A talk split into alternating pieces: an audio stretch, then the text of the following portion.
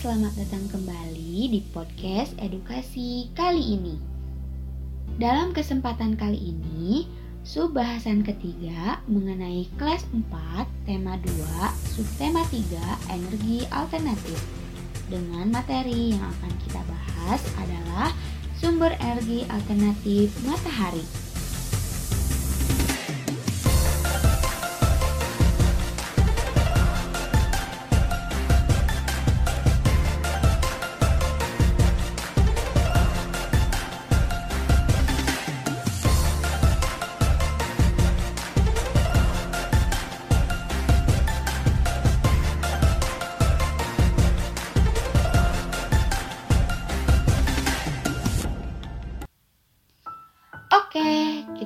Kita mulai aja langsung ke materinya. Seperti yang dikatakan pada subbahasan sebelumnya, contoh energi alternatif yang berasal dari alam adalah energi matahari. Energi matahari merupakan sumber energi utama di bumi. Energi panas yang dihasilkan dapat menghangatkan bumi. Yah, Panas matahari berpindah ke bumi sehingga permukaan bumi menjadi hangat. Akan tetapi, perpindahan panas tersebut tidak membuat matahari menjadi dingin. Karena matahari itu merupakan sumber energi panas yang sangat besar dan pastinya tidak akan habis. Dalam kehidupan sehari-hari, banyak sekali kegiatan yang memanfaatkan energi panas dari matahari. Contohnya, mengeringkan baju setelah dicuci. Dan adapun tumbuhan juga memanfaatkan energi panas dari matahari. Salah satunya untuk membuat makanan pada proses fotosintesis. Nah, masih banyak lagi kegiatan-kegiatan atau aktivitas lainnya yang menggunakan sumber energi matahari. Kenapa? Karena matahari sebagai sumber energi cahaya terbesar peranan yang sangat penting bagi kehidupan manusia di dunia. Antara lain, yang pertama, membantu proses fotosintesis. Cahaya matahari merupakan sumber utama kehidupan.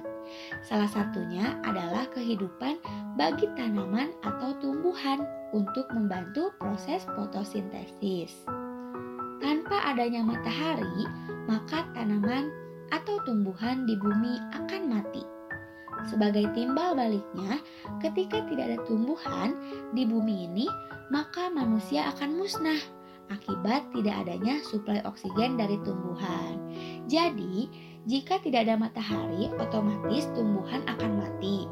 Nah, jika tumbuhan mati, tidak akan bisa memproduksi oksigen yang akan digunakan oleh manusia. Jadi, sehingga matahari itu sangat membantu bagi kehidupan makhluk hidup di dunia. Yang kedua adalah membantu penerangan. Pasti dong, kalau kita nih gak ada matahari, pasti dunia ini akan gelap tidak akan terlihat apa pun. Nah, jadi dengan adanya energi cahaya matahari, maka kita bisa melihat lingkungan sekitar. Nah, maka dari itu, cahaya sangat penting karena sebagai media penerangan. Nah, jika malam hari ada pengganti cahaya matahari, yaitu cahaya dari lampu. Nah, cahaya dari lampu juga berfungsi sebagai penerangan saat malam hari. Cahaya dari lampu juga membantu Anda untuk dapat belajar di malam hari. Yang ketiga, menjemur pakaian.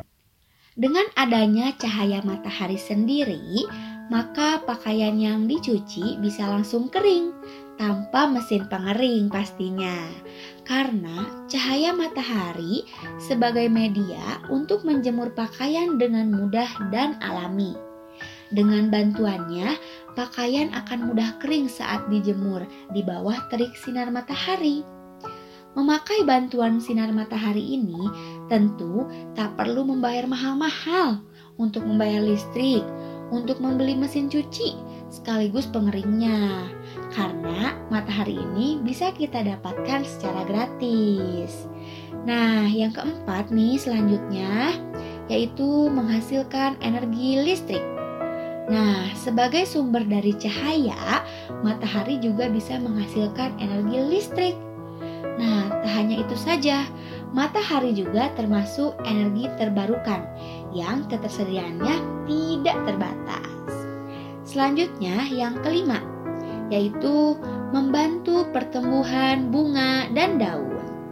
Nah, selanjutnya nih, energi cahaya dapat membantu pertumbuhan bunga dan juga daun. Seperti yang kamu ketahui, panjang gelombang energi matahari memiliki warna merah. Warna merah yang ada di gelombang matahari akan diserap oleh tumbuhan yang pada akhirnya hal ini akan berdampak pada pertumbuhan bunga. Sehingga tanaman yang sering terpapar sinar matahari akan cepat berbunga dan tumbuh tinggi serta lebat. Nah, jadi itu tuh fungsi energi cahaya matahari selanjutnya. Selanjutnya, matahari juga dapat menjaga temperatur tumbuhan. Cahaya matahari juga dapat menjaga temperatur tumbuhan agar tetap seimbang dan stabil. Jadi, jika temperatur tumbuhan rendah, maka proses penguapan akan menjadi lama. Hal ini tentu saja dapat membuat tumbuhan mati. Dan sebaliknya, jika suhu terlalu tinggi, maka proses penguapan akan dipercepat. Hal ini akan menyebabkan tumbuhan menjadi kering. Wah, ternyata banyak ya kegiatan-kegiatan atau aktivitas-aktivitas yang menggunakan energi panas matahari. Dan ternyata energi panas matahari ini sangat banyak manfaatnya karena energi matahari merupakan sumber utama. Oke, berikut adalah materi mengenai sumber energi matahari. Semoga bisa menambah wawasan kalian mengenai materi sumber energi alternatif selanjutnya. Nah, untuk lebih memahami, akan dilanjutkan di podcast selanjutnya dengan pembahasan yang lain. Jangan bosan-bosan ya. Sekian podcast edisi pendidikan subbahasan ketiga. Ditunggu podcast selanjutnya. Terima kasih.